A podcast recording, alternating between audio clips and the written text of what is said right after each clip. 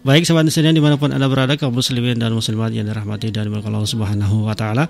Apa kabar Anda pagi hari ini? Semoga hari ini saya jumpai dalam keadaan sehat walafiat dan insyaallah tetap dalam lindungan Allah Subhanahu wa taala. Amin ya rabbal alamin. Baik, seperti biasa sahabat Insaniya, di setiap hari Selasa kita akan membahas kajian sirah nabawiyah. Seperti biasa, narasumber yang akan mengisi kajian ini adalah seperti biasa kita akan membahas bersama Al-Ustaz Yusuf Lauma, L C S H I, dan alhamdulillah beliau saat ini sudah hadir di ruang dengar Anda. Baik, langsung saja kita sapa beliau. Assalamualaikum warahmatullahi wabarakatuh, Ustaz. Waalaikumsalam warahmatullahi wabarakatuh. Kaifahal, Ustaz? Alhamdulillah, sehat-sehat. Bagaimana keadaan antum? Alhamdulillah, khair, Ustaz. Alhamdulillah. Alhamdulillah. Baik, sahabat Insaniya yang bermanfaat Anda berada, kaum muslimin dan muslimat yang dirahmati dan dimuliakan Allah Subhanahu wa taala. Sahabat Insaniya, Anda bisa berinteraksi bersama kami atau berpartisipasi dalam tema kita pagi hari ini, masih lanjutan tentang Adam dan Hawa. Anda bisa melakukan e, pertanyaan seputar tema yang akan kita angkat pagi hari ini. Silakan di nol delapan satu satu satu tiga enam nol sembilan tujuh sembilan. Sekali lagi di nol delapan satu satu satu tiga enam nol sembilan tujuh sembilan. Bisa melalui telepon, S M S maupun WhatsApp. Baik, kita akan langsung saja akan mendengarkan bersama kajian Sirah Nabawiyah yang akan disampaikan oleh Al-Ustaz Yusuf Lauma L C S I. Fadhal, Ustaz. Baik, terima kasih. Bismillah, alhamdulillah, salatu wassalamu ala rasulillah wa ala alihi wa ashabihi wa man walah, amma ba'd.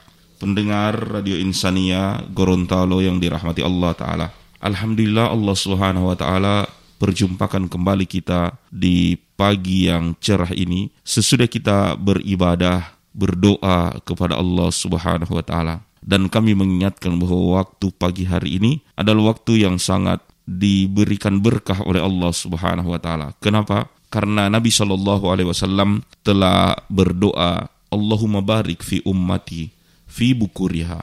Ya Allah, berikanlah berkah terhadap umatku di pagi hari mereka.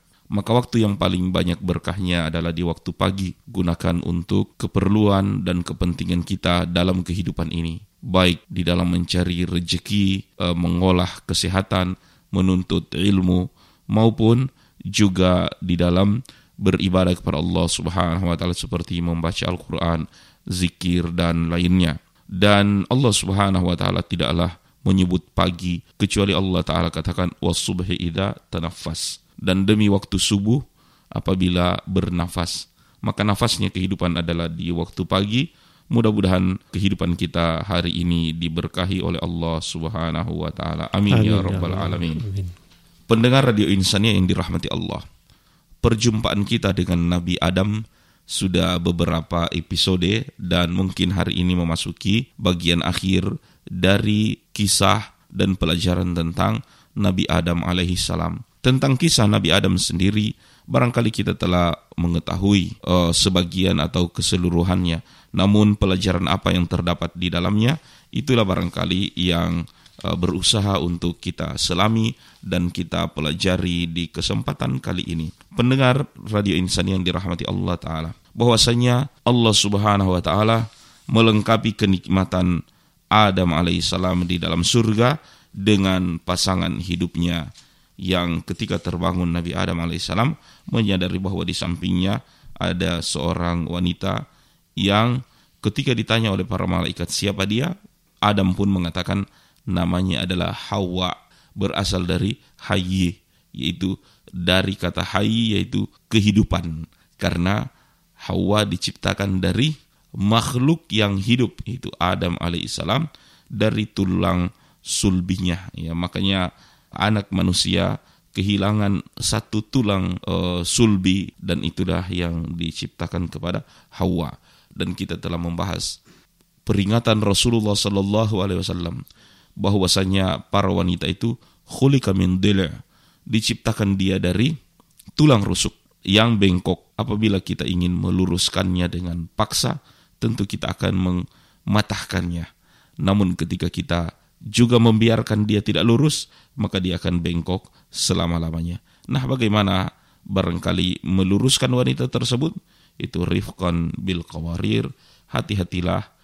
Rasulullah sallallahu alaihi wasallam mengatakan pelan-pelanlah dengan gelas-gelas kaca. Pendengar yang dirahmati oleh Allah Subhanahu wa taala, pada kesempatan kali ini kita akan membahas bahwa Adam alaihissalam Allah Subhanahu wa taala perintahkan untuk hidup di surga, makan sepuasnya, kecuali jangan wala taqraba hadhihi syajar, tapi janganlah kalian berdua yang mendekati pohon ini. Larangan Allah Subhanahu wa taala hanyalah jangan mendekati pohon ini. Dan ketika Allah Subhanahu wa taala melarang sesuatu, hikmahnya adalah menguji ketaatan dari makhluk ataupun e, manusia tersebut, apa dia taat ataupun tidak. Jadi yang paling penting adalah taati saja dulu perintahnya. Tentang kita tahu hikmah mengapa dilarang tersebut, ini adalah bagian yang kedua. Kadangkala kita suka mencari-cari hikmah atau alasan. Tidak semua hikmah dan alasan di balik perintah ataupun larangan Allah Ta'ala kita mengetahuinya. Karena di balik daripada perintah dan larangan Allah Subhanahu wa taala adalah ujian ketaatan kepada kita sekalian. Makanya Allah Ta'ala telah menguji ketaatan kita dalam banyak hal. Dalam ketaatan kepada Allah Subhanahu wa taala misalnya, Allah Ta'ala menguji kita untuk taat untuk tidak makan di bulan Ramadan. Padahal itu makanan dan minuman yang halal bagi kita sekalian. Tapi Allah Subhanahu wa taala mengujinya apa kita taat ataupun tidak. Makanan yang sama di waktu yang sama juga menjadi haram tatkala kita berpuasa atau berpantang di hari raya Idul Fitri. Padahal kemarin kita berpantang. Namun apa perbedaan tanggal dua puluh sembilan Ramadan dengan satu Syawal? Sama-sama hari, sama-sama makanan. Namun perbedaannya adalah ketaatan kepada Allah Subhanahu wa taala. Kalau kemarin kita taat pada Allah untuk tidak makan dan minum, hari ini kita taat kepada Allah Ta'ala juga untuk makan dan minum. Jangan berpuasa. Di ibadah haji sangat banyak ujian-ujian Allah Ta'ala tentang ketaatan kepada manusia ini. Kita disuruh untuk lari. Apa kita lari atau tidak? Pada putaran-putaran pertama, kedua, dan ketiga, waktu tawaf di Baitullah, tawaf kudum, ataupun tawaf sunnah lainnya. Demikian juga dengan sa'i antara Safa dan Marwa, ada bagian yang dimana kita berlari. Kita taat atau tidak? Kita diuji ketaatannya dengan melempar. Padahal melempar ini perbuatan yang jarang-jarang juga kita lakukan sehari-hari. Nah, mungkin kita teringat melempar ini cuma di masa kecil melempar mangga. Tapi di waktu usia kita sudah dewasa, apalagi sebagian orang sudah manula untuk pergi haji, diuji oleh Allah Ta'ala melempar atau tidak, jamarat. Kalau kita melempar, taat pada Allah. Dan bukan hanya itu, ujian juga tidur, mabit di Mina. Apa kita tidur di Mina ataupun tidak? Bila mana kita mabit ataupun tidur di Mina di hari-hari itu, sebelas, dua belas, tiga belas, berarti kita taat kepada Allah Subhanahu wa taala. Namun kalau kita lari pergi ke Mekah tidur di hotel, nanti siang hari di Mina, itu adalah maksiat, pembangkangan kepada Allah Subhanahu wa taala dan Rasulnya. Masya Allah, ujian itu ada di tidur, dilempar, dimakan, diminum. Ujian juga ada di bangun, termasuk bangun subuh ini. Iya. Apa kita memilih untuk tidur seterusnya ataupun kita bangun saat muazzin di masjid mengatakan as-salatu khairu minan naum, khairu minan naum. Salat itu lebih baik daripada tidur. Kenapa? Karena salat adalah panggilan kehidupan, sedangkan tidur adalah panggilan kematian. Tidur itu adalah separuh dari kematian. Tidur adalah panggilan jasad, sedangkan salat adalah panggilan ruh kepada Allah Subhanahu wa taala. Ini pergulatan-pergulatan dan juga bagian dari cobaan ketika Allah Ta'ala me- menguji kita, apa kita taat kepada Allah Subhanahu wa taala ataupun tidak. Kalau di dunia ini kita berhasil perlihatkan ketaatan tersebut, berarti selamatlah kita. Ya, wala tamutunna illa wa antum muslimun. Allah Ta'ala memanggil juga orang-orang yang telah meninggal dunia, ya ayyuhan nafsul mutmainnah, wahai jiwa-jiwa yang tenang, ya irji ila rabbiki radiyatan mardiyah, pulanglah ke hadirat Allah Subhanahu wa taala dengan keadaan ridha dan diridhoi oleh Allah Ta'ala. Kenapa? Karena telah memperlihatkan ketaatan-ketaatannya di dunia. Ujian kepada Adam dan Hawa adalah wala taqraba hadhihi syajar, jangan mendekati pohon itu.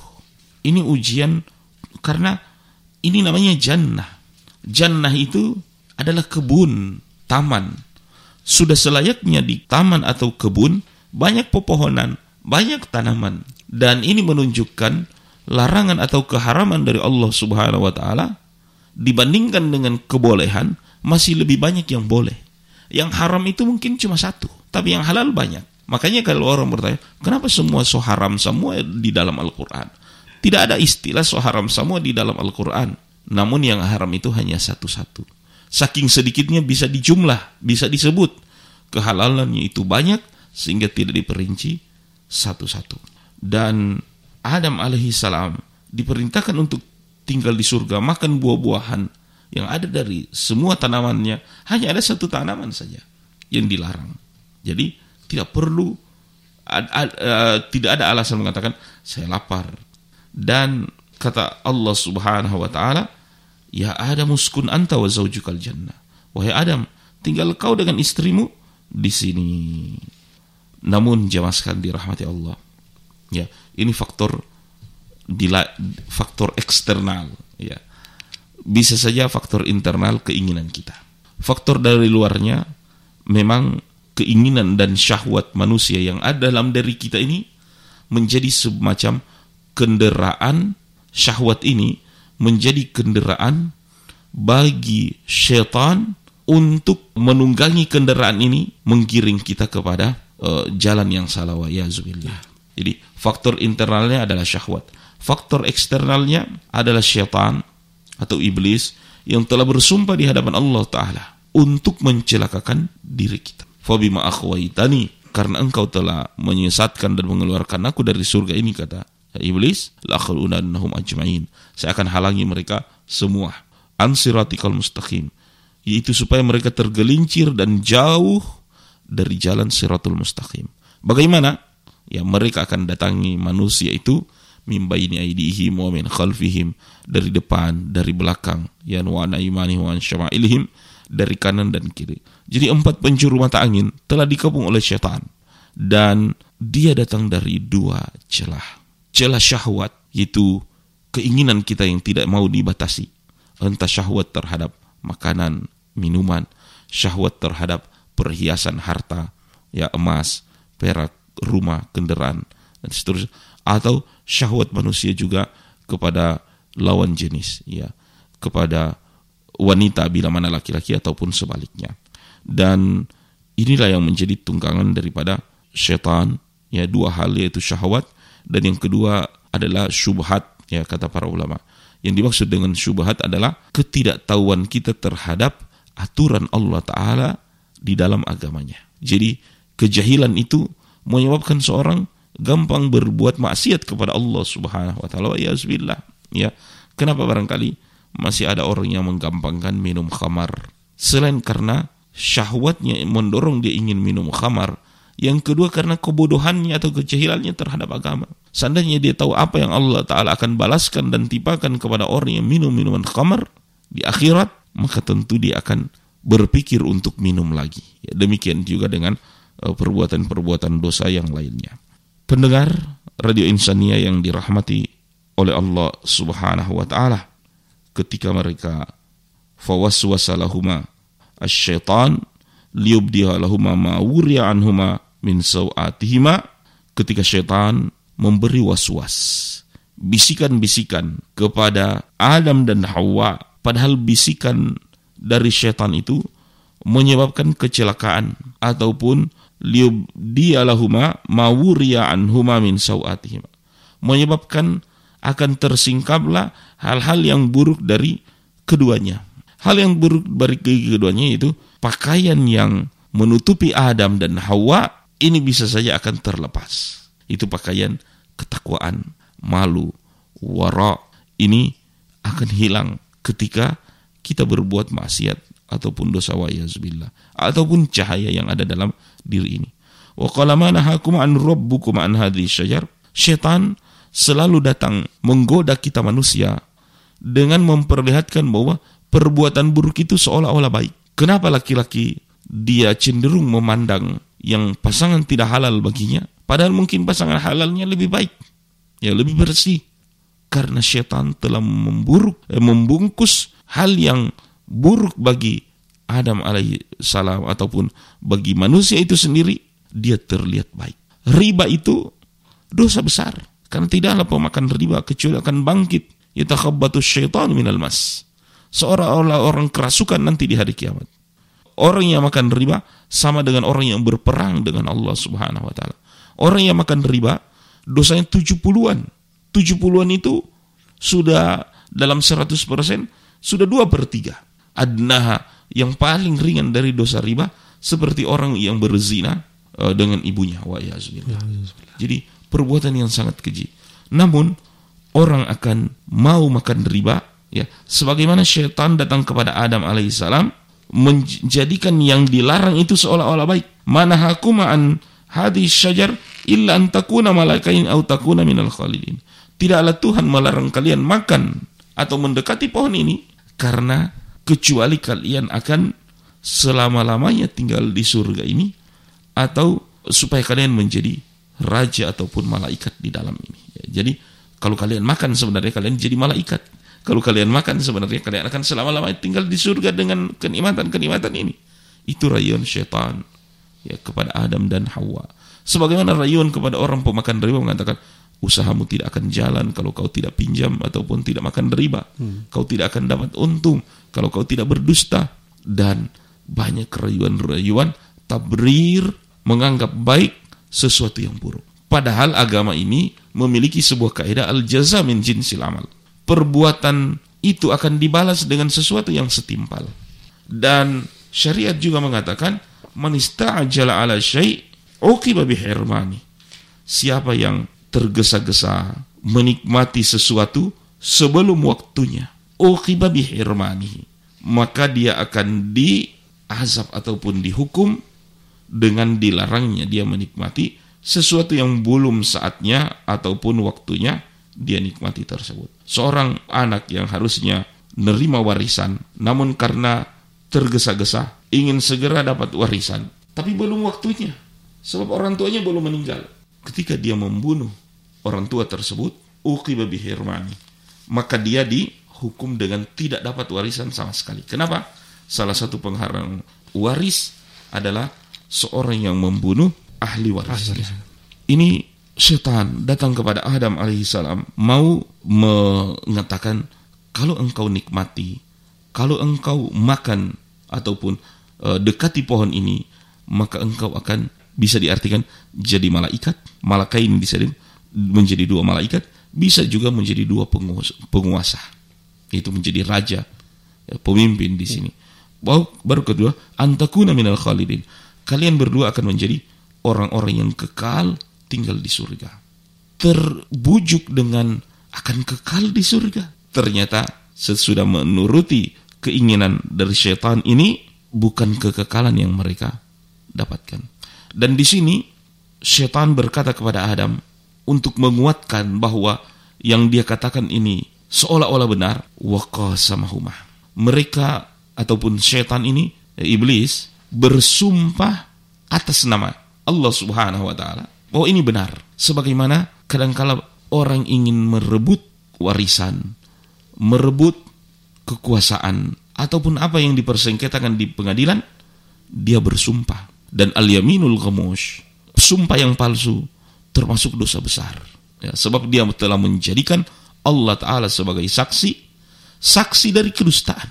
Dan itu dosa besar ketika bersumpah yang palsu. Dan uh, kata iblis, inni lakuma minan nasihin, sesungguhnya aku terhadapmu benar-benar hanya sebagai penasehat saja, saya ini cuma menyampaikan saja, dan seterusnya. Dan dampak dari apa yang dilakukan oleh mereka, fadallahuma bighurur, sudah dipuji-puji juga, oh ya bagus, bagus, makan begitu dia, iya kan. Akhirnya falamma dzaqash syajar, ketika Adam dan Hawa mencicipi buah dari pohon tersebut, badat lahuma sau'atuhuma, maka tersingkaplah, disebut bahwa pakaian mereka hilang ataupun terlepas, ya, yaitu pakaian ketakwaan, pakaian iffah. Tidaklah orang ketika berbuat maksiat kecuali hilang pakaian ketakwaannya. Seorang wanita yang telah Allah Subhanahu wa taala lindungi dirinya, jasadnya dengan busana ataupun hijab, ketika dia meninggalkan perintah Allah Subhanahu wa taala, dia mengatakan, "Saya ini eksis. Saya ini ingin eksis, uh, tampil keren, uh, badan saya ini Instagramable." Dan seterusnya, istilah-istilah mereka. Sehingga apa yang terjadi? Hilang pakaian, hilang jilbabnya, hilang cadarnya, hilang gamisnya, badat sawatihima. Maka yang tampak hanyalah kalau dia mengira bahwa yang dia tampakkan adalah kebaikan. Padahal Allah Ta'ala menyebut badat lahuma sawatihima, muncullah keburukan-keburukan. Keburukan yang dimaksud, yang kita merasa bahwa ini tonjolan-tonjolan di badan ini harus diperlihatkan ataupun dinampakkan. Seolah-olah kita merasa bagus, cantik. Padahal dalam pandangan Allah Ta'ala itu buruk. Sebab buruk bagaimana? Buruk juga bagi diri yang menampakkan aurat itu. Kenapa? Karena dia tidak akan aman. Ya. Ya. Coba kalau orang menampakkan aurat, dia pergi sembunyi di gelap-gelap. Atau bajalang sendiri yang tidak ada orang dan seterusnya. Ya. Wa yazubillah. Dia ya. gampang ditangkap atau diperkosa. Wa yazubillah. Ya. Jadi buruk bagi dirinya. Buruk juga bagi orang lain. Ya, syahwat. Ya, nafsu. Bagi orang-orang yang uh, lemah, tergoda dengan hal tersebut.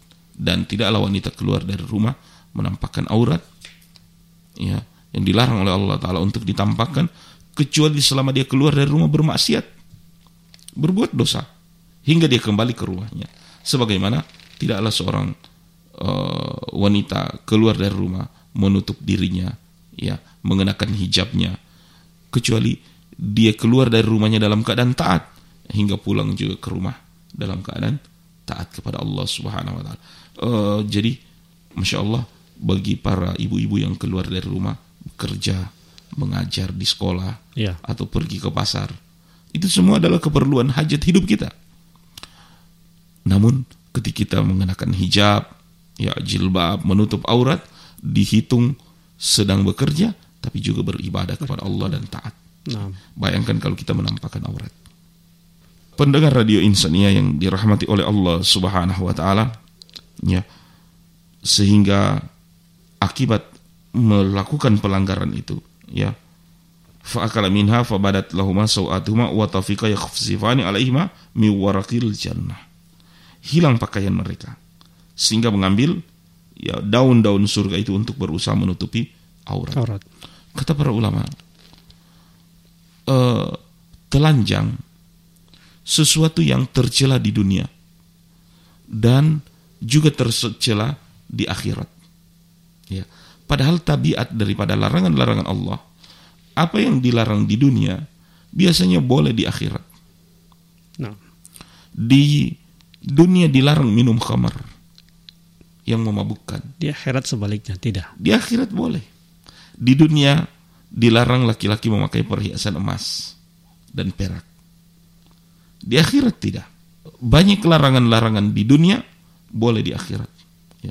Namun ketika dilarang bertelanjang di dunia, ya, hal itu tidak akan terjadi. Boleh bertelanjang di akhirat. Jamaah sekalian yang dirahmati oleh Allah Subhanahu wa taala, akibat perbuatan ini Allah Subhanahu wa taala memberikan hukuman kepada mereka, ya. Qala ihbita minha jami'an ba'dukum li ba'din adu, ya. Qala habitu ba'dukum li ba'din adu wa lakum fil ardi mustaqarru, ya, wa mata'un ilahin, ya. Uh, akibat dari terjerumus kepada larangan Allah Subhanahu wa taala. Wa nadahuma rabbuhuma alam anhakuma. Sehingga Allah Ta'ala berseru kepada mereka, Adam dan Hawa, alam anhakuma antilkuma syajar. Bukankah aku telah du- pernah, ya, melarang kepada kalian berdua tentang pohon itu. Ya, untuk jangan mendekati, ya. Ya, tentang mendekati itu. Iya. Ya. Wa aqul lakuma inna syaitan lakuma adu mubin. Dan bukankah aku juga sudah katakan, syaitan itu adu mubin. Musuh yang nyata bagimu. Musuh yang nyata. Ya. Di ayat yang lain disebut fattakhidhu aduwan.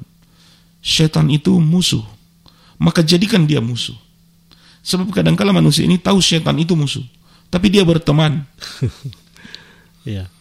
Ketika kita berteman dengan musuh, dengan setan, setan menganggap kita bukan teman, tapi tetap musuh. Jadi kita tahu siapa yang merugi. Iya. Ketika kita mengatakan dia teman saya, setan tetap mengatakan ya dia musuh saya. Dia menganggap kita, kita menganggap dia teman, tapi dia tetap menganggap musuh. musuh. Dan kata Allah Taala, ya, inna syaitan lakum aduwwun mubin. Mereka, syaitan itu sudah musuh yang nyata. Ya, kenapa tidak diambil musuh? Kenapa diambil menjadi penasehat? Ya. Kenapa diambil uh, menjadi uh, apa artinya dipercaya perkataannya walaupun telah bersumpah? Ini kadang-kala kita terperdaya di sini. Orang yang mencicipi minuman khamar, dia setahu ini kan yang bikin mabuk. Hmm. Ini kan yang Allah Subhanahu wa taala larang. Yeah. Ini kan yang Allah Subhanahu wa taala uh, tidak bolehkan. Ya. Dampak dari mabuk itu apa? Mungkin kalau menyetir men- tertabrak. Yeah. Ya. Kalau marah-marah bisa memaki, bikin tersinggung orang. Kalaupun uh, berbicara so tidak betul apa yang dia bicarakan. Yeah. Semua akibat mabuk kita sudah tahu. Sehingga dalam hidup ini jangan ada orang mengatakan Ustaz, so takdir ini jadi berbuat dosa. Tidak, jangan ber, berdalil dengan bahwa so takdir dari Allah saya berbuat dosa. Kata Allah Ta'ala, fa'alhamaha fujuraha wa taqwaha. Kami telah tunjukkan jalan-jalan ketakwaan, fujuraha wa taqwaha, iya. yang baik dan buruk itu. Maka kita ada jalan untuk memilih. Iya. Kepalang basah biarlah tanggung, nasi telah jadi bubur. Ya, Adam pun mengatakan, Robbana zolamna anfusana. Kalau kita sudah berdosa, jangan bela itu dosa. Kalau so salah, jangan mengambil pembenaran yeah. dari kesalahan itu. Para koruptor yang suka tangkap tangan, so banyak bukti, divonis juga korupsi, ya. Kadang-kadang masih beranggap saya mau banding. Sudah tahu-tahu salah ya? Sudah tahu-tahu salah. Akhirnya apa? Begitu banding, banding kan berarti ah, tidak betul itu keputusan kemarin oleh pengadilan e, negeri, ya kan? Tidak puas dengan putusan pengadilan negeri, naik lagi, naik lagi. Banding sampai ke mahkamah ya? Iya. Ternyata makin naik, makin banyak hukumannya. Yang awalnya dihukum empat tahun penjara. Benar ya? Iya. empat tahun penjara atau dua tahun? Tidak ada mungkin dua tahun ya kalau di atas ya. Iya. Akhirnya menjadi extraordinary. Menjadi kejahatan yang berlapis sehingga bertambah lagi D P hukuman. No, kemarin tidak mau yang empat tahun ini hakim bagian ya, delapan tahun wa iyyasubillah. Nah, ketika kita sudah berdosa, jangan menganggap bahwa dosa itu ah masih kecil kuah atau saya tidak sama dengan orang. Jangan. Masih kecil atau masih sadiki? Atau masih sadiki. Iya. Dosa orang-orang yang berdosa adalah ada empat hal itu. Ya, dosa orang-orang yang berdosa di antaranya tasghir, menganggap kecil itu dosa. Uh, yang kedua uh, apa? Gurur dengan dosa. Artinya dia dia seolah-olah jago dengan dosa. Ada orang yang minum, yeah. dia tahu itu dosa, tapi dengan minum seolah-olah dia saya laki-laki. Ada muka selia dia laki-laki bahwa dia bah minum. Demikian juga dengan merokok. Merokok itu kadang-kadang bukan kepentingan kita, tapi muka selia di orang-orang bahwa saya laki-laki, laki-laki. Saya jago baroko. Yeah. Laki-laki sejati. Laki-laki sejati. Orang lain kasih habis satu batang satu hari. Saya satu selub. Itu dosa orang-orang yang berdosa. Menganggap bahwa bangga dengan dosanya tersebut. Sebagaimana seorang yang telah membunuh sembilan puluh sembilan nyawa. Iya. Dalam hadits riwayat Muslim. Kenapa dia membunuh sampai sembilan puluh sembilan? Karena mungkin tiap membunuh prestasi-prestasi. Ya, dan dia mau mengoleksi pembunuh dosa. Dosa pembunuhan itu wa'iyazumillah. Maka jauhkan dari perbuatan dosa, menganggap dosa itu kecil, menganggap bangga dengan dosa, apalagi menceritakan ataupun mujahara bil ma'siyah. Itu menganggap bahwa maksiat ini memposting-posting itu maksiat. Ya. Ya, ini dunia medsos. Sehingga ketika minum minuman khamar, ya, ketika berdansa, ketika ya, banyak kelalaian kepada Allah baru mau pamerkan. Ya. Eksis dengan maksiat itu jangan. Ya. Kita akan lanjutkan kembali setelah beberapa selingan berikut ini, sahabat Insania. Tetap di sini di sembilan puluh tujuh koma sembilan Insania F M Gorontalo. Keistimewaan waktu subuh, waktu fajar bukan hanya sholatnya yang penting, bacaan-bacaan kita, istighfarnya, doanya, permohonannya, kalimat thayyibahnya itu langsung dipersaksikan oleh Allah Subhanahu wa taala. Setiap bacaan-bacaan di waktu fajar langsung disaksikan. Kata Nabi, bukan hanya Allah yang langsung menyaksikan. Seluruh malaikat siang dan seluruh malaikat malam berkumpul keseluruhannya di waktu fajar untuk menyaksikan orang yang berzikir di waktu fajar. Sungguh ada sebagian orang takwa yang tinggalnya di taman surga. Orang-orang ini langsung mendapatkan segalanya dari Allah Subhanahu wa taala. Apa amalannya saat di dunia? Mereka itu orang-orang ihsan. Ciri pertamanya, mereka itu orang-orang sedikit tidurnya. Dan dekat-dekat waktu fajar mereka banyak berzikir, beristighfar pada Allah Subhanahu wa taala. Karena itu manfaatkanlah waktu setiap ada kesempatan fajar, jangan tinggalkan. Kata Nabi, kalau orang tahu kemuliaan di waktu fajar, dia akan datangi waktu itu walaupun dengan merangkak. Apakah masih ada yang melebihi dari sholat kita? Sudah berapa gaji yang kita dapatkan lalu kemudian kita tidak bisa sholat? Ada pekerjaan yang membuat orang tidak bisa sholat, bahkan tidak bisa sholat sama sekali. Ini kita diciptakan oleh Allah Subhanahu wa taala di dunia ini bukan untuk mencari pekerjaan. Rizki itu sudah ada jaminan. Kenapa kita terlalu memusingkan sesuatu yang sudah dijamin oleh Allah, sementara kita ini mau masuk surga ataupun neraka tidak ada jaminan kecuali kita mau beramal. Maka jangan sudah korbankan yang tidak ada jaminan, kemudian kita korbankan dengan sesuatu yang sudah ada jaminannya. Maka tinggalkan pekerjaan itu. Mungkin satu bulan, dua bulan Anda masih susah, belum punya pekerjaan. Satu tahun, dua tahun, tiga tahun, tidak apa-apa. Dan Allah Subhanahu wa ta'ala tidak akan menzalimi Anda. Allah pasti akan membalas itu. Wallahu ta'ala alam.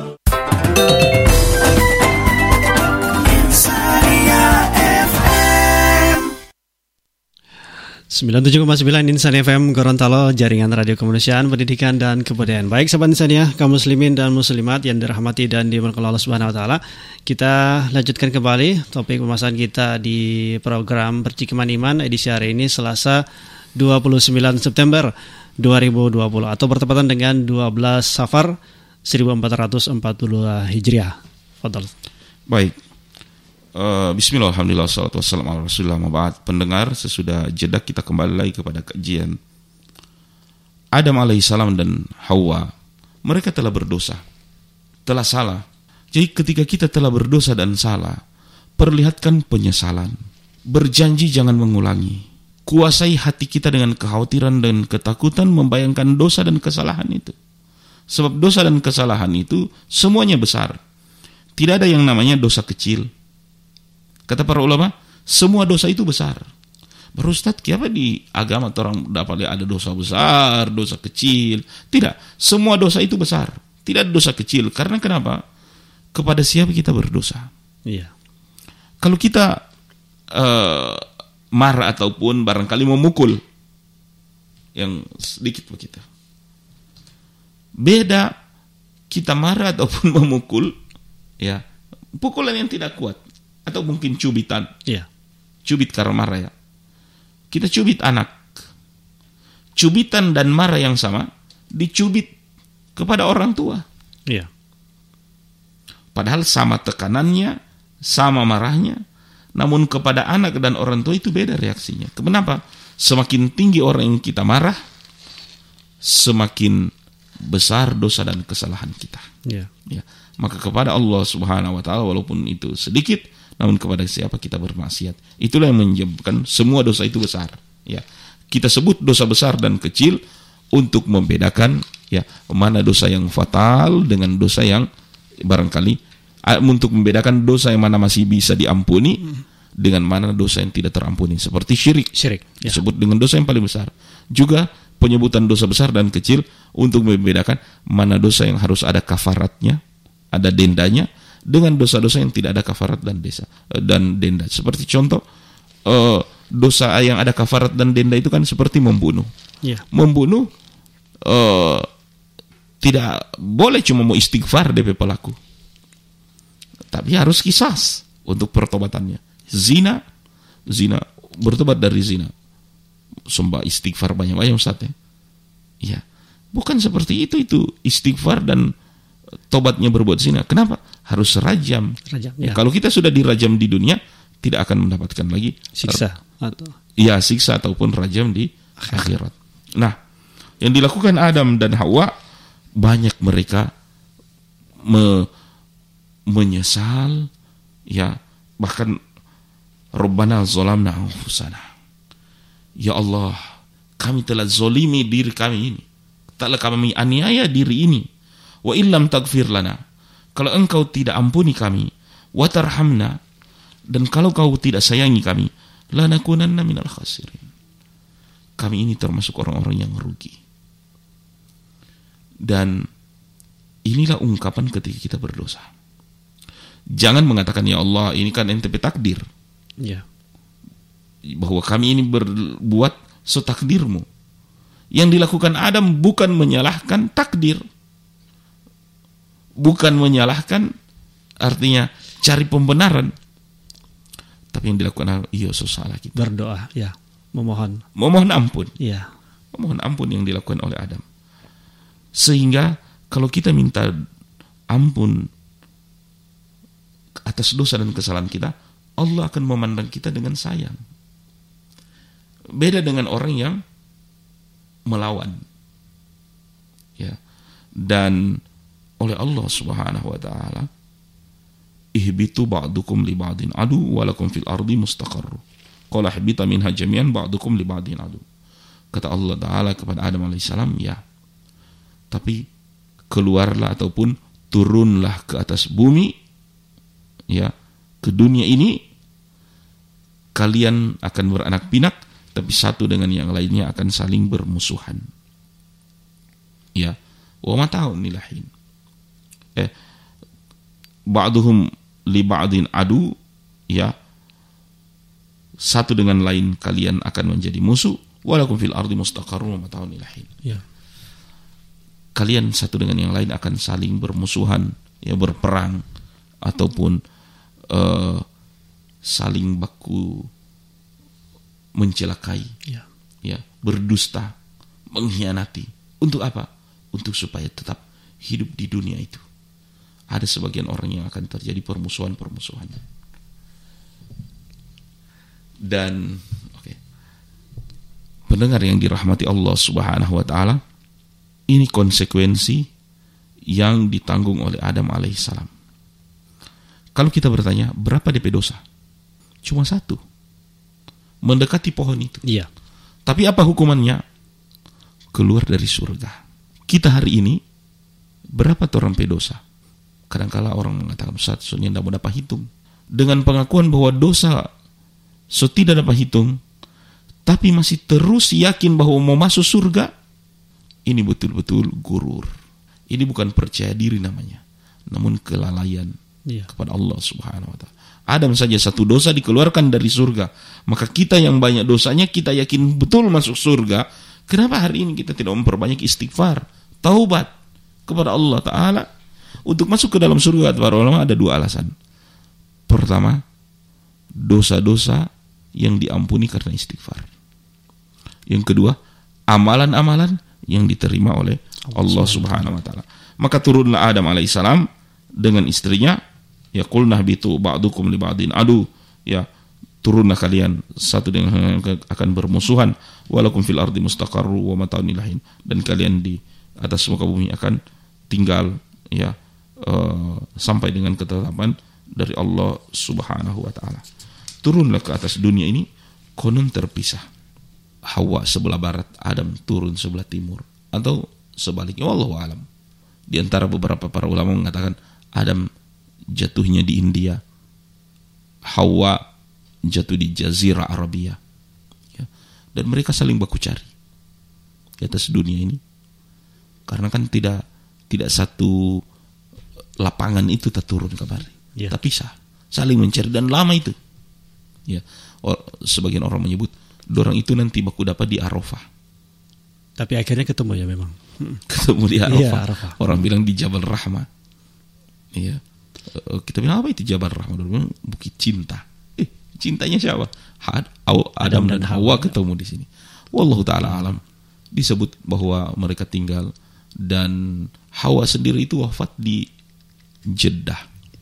Ya, kota Jeddah hari ini yang ada di Saudi Arabia. Iya. Dekat dengan laut itu. Saya bilang, apa ini Jeddah? Jeddah ini dalam bahasa Arab artinya nenek. Hmm. Kota nenek. Kenapa disebut nenek? Dibilang nenek yang dimaksud adalah Hawa. Oh, berarti Jeddah ini kotanya Hawa. Ya. Dan memang ada sebuah area kuburan panjang sekali itu kubur. Padahal cuma satu orang punya. Dia bilang di situ itu Hawa. Dan itu Ustaz gimana? Apa, apa dijaga ketat oleh aparat atau memang ada petugas pemerintah setempat yang eh, ini? Seperti kubur sebagaimana biasa kan. Iya. Tidak ketat pe, apa? Cuma dibatasi dengan pagar tembok yang besar, agak panjang. Saya memperhatikan sekitar enam puluh meter atau berapa itu panjangnya. Terlingkupi dengan pagar itu. Orang mengatakan di sana kuburnya Hawa. Nah. Namun saya tanya juga kepada orang-orang yang memiliki ilmu, mengatakan wallahu alam tentang hal tersebut. Artinya kita tidak membenarkan, kita juga tidak mendustai hal tersebut. Namun kenyataan seperti itu yang disebut. Uh, Al-Muhim, mereka tinggal di sana. Iya. Sampai dengan ajal yang datang menjemputnya. Disebut anak Adam alaihissalam. Pada pekan yang lalu kita menyebut bahwa empat puluh orang ya, ya di antaranya adalah dua puluh laki-laki, dua puluh perempuan, dan Haw, uh, Adam dan Hawa uh, mengawinkan di antara anak-anaknya dengan ketentuan bahwa setiap yang lahir kembar, ya dia tidak menikahi kembarannya, namun uh, apa dia menikahi dengan orang yang bukan kembarannya. Ya. Ya. Dan inilah yang menjadi persoalan ketika anak-anak Adam alaihissalam, ya, Habil dan Kabil, mereka bertengkar. Ya, disebut pertengkaran itu dipicu dengan ketidakmauan salah satu orang, ya, ya uh, untuk urusan pernikahan ini, artinya dengan pasangan yang dianjurkan seperti itu. Ala kulli hal, uh, sekali lagi bahwa lurusnya kehidupan itu ketaatan. Adam alaihissalam nabi. Ya, utusan Allah subhanahu wa ta'ala. Maka apa yang diputuskan Adam harusnya diikuti oleh anaknya. Ya. Dan juga orang tua. Ya, pembangkangan itulah yang menyebabkan ya sehingga satunya berbuat dosa. E, namun Al-Quran sendiri tidak menyebut perbedaan antara Habil dan Kabil itu dalam urusan pernikahan. Yang menyebut bahwa akar persoalan Habil dan Kabil adalah urusan pernikahan itu Alkitab. Tapi Al-Quran menyebut uh, pertengkaran antara Habil dan Kabil dipicu dengan kurban. Apa itu kurban? Uh, ibadah untuk mendekati Allah subhanahu wa ta'ala dengan mempersembahkan, ya, dengan mengorbankan apa yang menjadi milik kita yang paling berharga. Ya. Uh, hari ini kita berkorban. Harta yang paling berharga adalah sedekah. Ya. Ya. Kalau kita berkorban makanan, berikan kepada fakir miskin. Kalau kita berkorban harta, kendaraan, rumah atau properti, ya infakkan atau wakafkan di jalan Allah Subhanahu wa taala. Kalau kita berkorban untuk anak kita, ya anak kita dikorbankan pertama di akikah. Ya. Ya, sembelihkan hewan akikahnya. Kedua berkorban untuk anak kita, ajarkan mereka agama supaya mereka bisa mendoakan kita kalau kita sudah meninggal dunia. Dan uh, ini yang disebut oleh Al-Quran pertentangan antara anak-anak Adam alaihissalam, Habil dan Kabil. Ya. Persoalan kurban ini. Kata Allah Ta'ala, idh qarraba kurbanan fatuqubbila min ahadihima wa lam yutaqabbal min al-akhir. Ketika mereka berdua berkurban, Allah terima kurban yang satu, Allah Ta'ala tolak kurban yang lain. Yang ditolak ini marah. Qala la aqtulannak. Saya akan bunuh engkau. Yang diterima kurbannya ini. Qala inna ma yataqabbalullahu minal muttaqin. Kata yang diterima kurbannya, ini kan bukan hak wewenang saya diterima tidak ditolaknya ini kurban. Ya. Allah Ta'ala menerimanya berdasarkan ketakwaan, ketakwaan ya. dari seorang. Namun e, artinya dalam riwayat disebut sebab ditolaknya kurban ini. Kenapa? Yang satu berkurban dari harta terbaiknya. Kebetulan dia adalah peternak, maka diambilkan domba yang besar, yang memang bagus, baik, itu yang dia kurbankan. Sedang yang lain, karena dia adalah e, petani, ya. ya kan, maka yang dia kurbankan adalah buah-buahan. Ya. Namun buah-buahan yang dipilih bukannya yang terbaik, yang sortiran orang bilang. Ya. Manusia saja so tidak makan, berarti yang mau makan itu cuma hewan. Ya. Ya. Itu yang diambil, dibilang kan ini cuma buang-buang, tidak mau jual juga, tidak ada orang mau beli, tidak jadi duit, jadi lebih baik so sedekahkan ini. Artinya, sedangkan orang mau beli tidak. Ya. Ya, mau kasih saja orang tidak mau. Baru ini yang mau dikorbankan untuk agama. Ya. Kita mau berkorban untuk Allah Ta'ala agama ini dari waktu kita. Tapi orang mau berkorban untuk agama Allah Ta'ala dari waktu, tinggal sisa-sisa waktu. Ya. Kita mau bersedekah, tapi tinggal recehan. Recehan atau koin yang sisa-sisa belanja. Ya. Kita ingin uh, memberikan sesuatu kepada Allah Subhanahu Wa Ta'ala, namun dari hal-hal seperti ini. Ya, itulah yang ditolak dari salah satu anak Adam alaihissalam ini. Ya, ketika ditolak dia marah, dan dia mau membunuh saudaranya. Ya, ya. Maka kata saudaranya, la imbasatta ilayya yadaka litaktulani ma ana bibasitin ya yadayaka ilayka litaktulak. Kalau engkau mau pasang jurus membunuhku, ya aku tidak akan pasang juga dari jurus. Itu bentangkan tanganku, atau tidak akan juga ya aku lemparkan ya tanganku untuk membunuhmu. Ya. Jadi inni akhafullah rabbul alamin. Aku takut kepada Allah Subhanahu Wa Taala. Urusan membunuh urusan besar. Harus kita takut kepada Allah. Kenapa? Man qatala nafsan bighairi haqqin, siapa yang membunuh satu nyawa tanpa ada alasan yang benar, fakannama qatalan nasa jami'a. Sama dia, maka sama dengan membunuh sem- semua manusia ya. Sama dengan membunuh seluruh manusia. Iya. Ya. Itu konsekuensi di dalam pembunuhan. Makanya harus takut kepada Allah Subhanahu Wa Taala. Ya, e, di dalam Al-Quran itu ada lima azab bagi pembunuh. Ya, bahwa Allah Taala tidak akan bicara kepadanya. Ya, e, Allah Subhanahu Wa Taala e, apa, menyediakan dia azab. Ya, insya Allah akan kita bahas di lain waktu. Ya. Dan anak Adam alaihissalam yang satu ini kan dia tidak ingin membalas membunuh, walaupun dia mampu untuk membela diri. Ya, memang Nabi shallallahu alaihi wasallam mengatakan, al-qatilu wal-maqtul finnar, yang membunuh dan dibunuh itu di neraka. Sama-sama. Ya. Sahabat bertanya, ya Rasul, kalau yang membunuh masuk neraka boleh, tapi yang dibunuh, kata Nabi, dia juga ada niat ya, karena dia juga ingin membunuh. Cuma kan kalah jurus, kalah cepat, atau kalah senjata. Ya. Dia terbunuh. Yang ingin lari darinya, anak Adam alaihissalam yang satu ini tidak mau membalas, karena jangan sampai dia ada niatan juga membunuh atau membalas itu. Dan eh, apa, akhirnya terjadilah pembunuhan. Dan ini dosa pertama. Sehingga dalam hadis Nabi shallallahu alaihi wasallam, Salam. yang pertama akan diadili di akhirat itu adalah tentang darah, tentang pembunuhan. Yang artinya pidana yang diproses pertama di akhirat itu apa? Dari pencurian, perzinahan, minum khamar, ya, pembunuhan. pembunuhan. Yang pertama pembunuhan, karena dia dosa pertama. Itu mengalirkan darah manusia. Ini dosa yang pertama. Dan pemicu daripada dosa ini adalah sifat hasad. Hasad inilah dosa yang menjadikan iblis keluar dari surga. Hasad inilah penyebab Adam, ya kan, Betul. dikeluarkan oleh Allah Subhanahu Wa Taala dari surga. Ya. Artinya keinginan untuk sama dengan malaikat. Artinya tinggal selama-lamanya ya. di surga.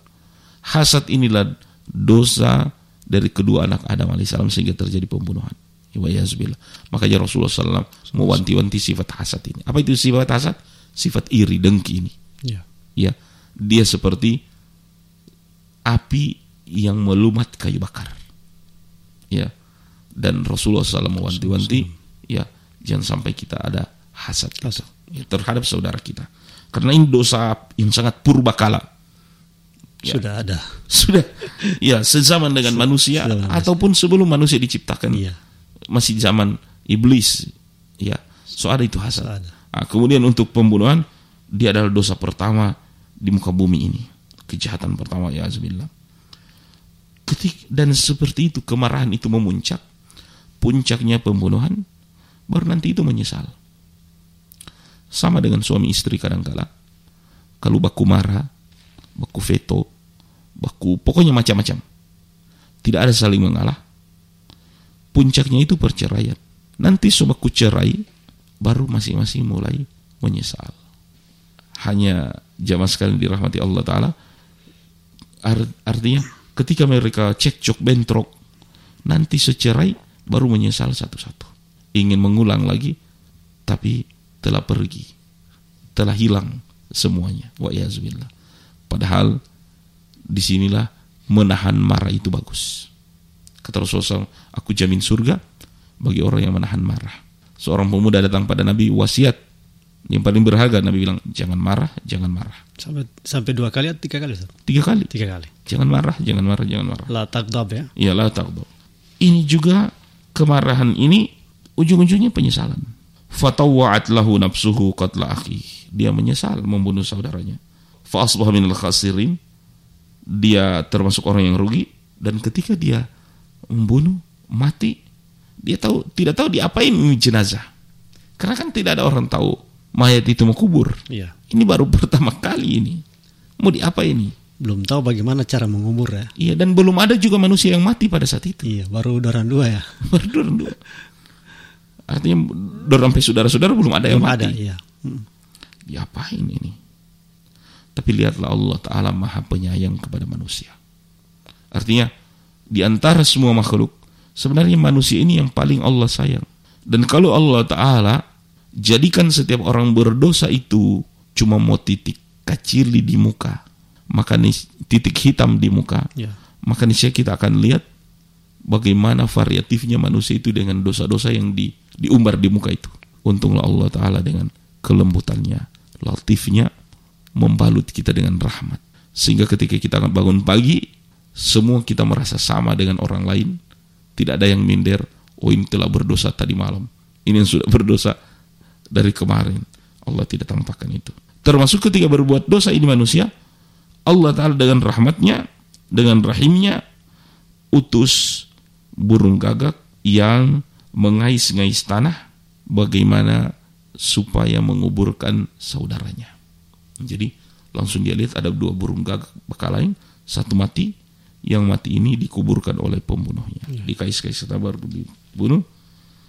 Baru kemudian orang ini mengatakan, ya wailah, ya wailah ta ajaztu an akuna mithla hadzal qurab. Uh, ternyata kita ini bodoh. Ya, tidak lebih pintar dari burung gagak itu. Ya, fa uriya sawat akhi fa asbah minan nadimin. Jadi ditiru itu burung gagak itu menguburkan jenazah saudaranya sebagaimana dia juga lakukan hal tersebut. Ya. Jadi perkataan anak Adam yang mengatakan ya walata ajaztu an akuna mithla hadzal ghurab. Ya Allah, artinya diriku ini lemah, tidak lebih pintar dari burung gagak. Mengetahui bahwa tindakan berbuat dosa, membunuh, adalah perbuatan bodoh. Dan seperti itu kenyataan. Tidak ada orang yang pintar, tidak ada orang yang cerdas. Ketika membunuh itu adalah perbuatan yang tepat dan cerdas. Iya. Semua pembunuhan sengaja yang dilakukan oleh orang itu adalah perbuatan, perbuatan bodoh. bodoh. Bukan perbuatan pintar. Iya. Kenapa? Kenapa perbuatan bodoh dan, dan bukan perbuatan orang yang ada pikiran? Sebab itu bukan hak dia. Kehidupan dan kematian ini adalah haknya Allah Subhanahu wa Ta'ala. Tidak ada hak manusia untuk membunuh, mengambil nyawa yang telah Allah Subhanahu wa Ta'ala berikan. Ya, hanya dengan cara yang benar, ya, pembunuhan itu boleh. Dengan apa yang benar tersebut? Ya, vonis pengadilan. Ya. Ya, uh, dalam peperangan, ya, karena kalau kita tidak membunuh dibunuh kan, ya. Ya, dalam peperangan seperti itu. Wallahu a'lam. Baik. Baik, sahabat Insaniya dimanapun Anda berada, mungkin ini sudah akhir uh, pembahasan kita di program pagi hari ini dalam Sirah Nabawiyah. Dan mungkin ini uh, episode terakhir ya, uh, kisah Nabi Adam alaihissalam. Ada penyampaian Ustaz untuk uh, sesi terakhir? Ya, karena kita membahas tentang Adam, maka akhir dari Adam itu adalah kematiannya, adalah wafatnya. Dan Adam alaihissalam ketika wafat, dia beritahukan kepada anaknya yang bernama Sis, diberitahukan bahwa dia akan mati di hari fulan, di waktu, di jam yaitu siang atau malam fulan, ya. Baru oh, kemudian diberitahukan semua kepada Sis, ya, tentang hal yang akan terjadi, yaitu tufan, air bah yang akan menimpa manusia sehingga manusia itu hilang, ya, seperti di zamannya Nuh, ya, ya. Uh, dan konon Adam alaihissalam wafat di hari Jumat, ya, di hari Jumat datang kepadanya malaikat membawa kafan dari Allah Subhanahu Wa Taala, uh, kafan dari surga. Dan kemudian Allah Subhanahu Wa Taala menjemput Adam alaihissalam, dan disebut dengan kematian Adam, ya, matahari tidak muncul selama tujuh hari, ya. Wallahu ta'ala. Artinya orang-orang beriman ditangisi oleh makhluk kepergiannya. Sebaliknya orang-orang yang berdosa, kematian mereka tidak ada satupun yang menangisi, ya. Ketika Fir'aun mati, kata Allah Ta'ala, fama bakat alaihimus sama, langit saja tidak menangis dengan kematiannya. Itu kalau orang berdosa, berdosa. seperti Fir'aun, ya. Tapi orang yang beriman, kematian mereka ditangisi. Mimbar yang biasa dia berkhutbah menangis, mihrab masjid tempat dia sholat, memimpin sholat menangis, karena tidak ada lagi orang yang seperti itu, ya. uh, Lorong-lorong, uh, rerumputan yang biasa dia lewati pergi beribadah pada Allah, menangis, karena tidak ada lagi orang yang lewat. Seperti tangisan kita yang kadang-kala, oh, meninggal si fulan, so tidak ada lagi mulia dia, ya. Itu uh, Adam alaihissalam pergi, ya, dijemput oleh Allah Subhanahu Wa Taala, ya, uh, kematiannya. Dan memang hidup ini akan berakhir, ya, kullu man 'alaiha fan, semuanya akan fana, wa yabqa wajhu rabbika dzul jalali wal ikram, yang maha kekal adalah Allah, Allah Subhanahu Wa Taala. Yang kita akan bawa adalah amal kita. Dan ini mengisyaratkan bahwa leluhur kita Adam tinggal di surga dengan hukumannya menj- dijalani di dunia ini. Jadi dunia ini penjara, tempat hukuman. Maka salah kalau kita atau ada napi yang memilih tidak mau bebas, ingin tinggal di penjara selama-lamanya. Padahal ini dunia ini penjara. Iya, ya. Walaupun mungkin di penjara enak karena tinggal makan, minum, hmm. ya, tidur, tidak bekerja. Tapi tidak ada orang yang rela tinggal di penjara. hmm. Kalau dibilang bebas, mau bebas. Kalau dunia ini tempat penjara, kenapa kita tidak ingin bebas? Ya, artinya pergi ke surga Allah Subhanahu Wa Taala seluas langit dan bumi, kata Allah Taala. Dan karena kampung halaman kita bukan dunia, semua kita rindu ingin pulang kampung.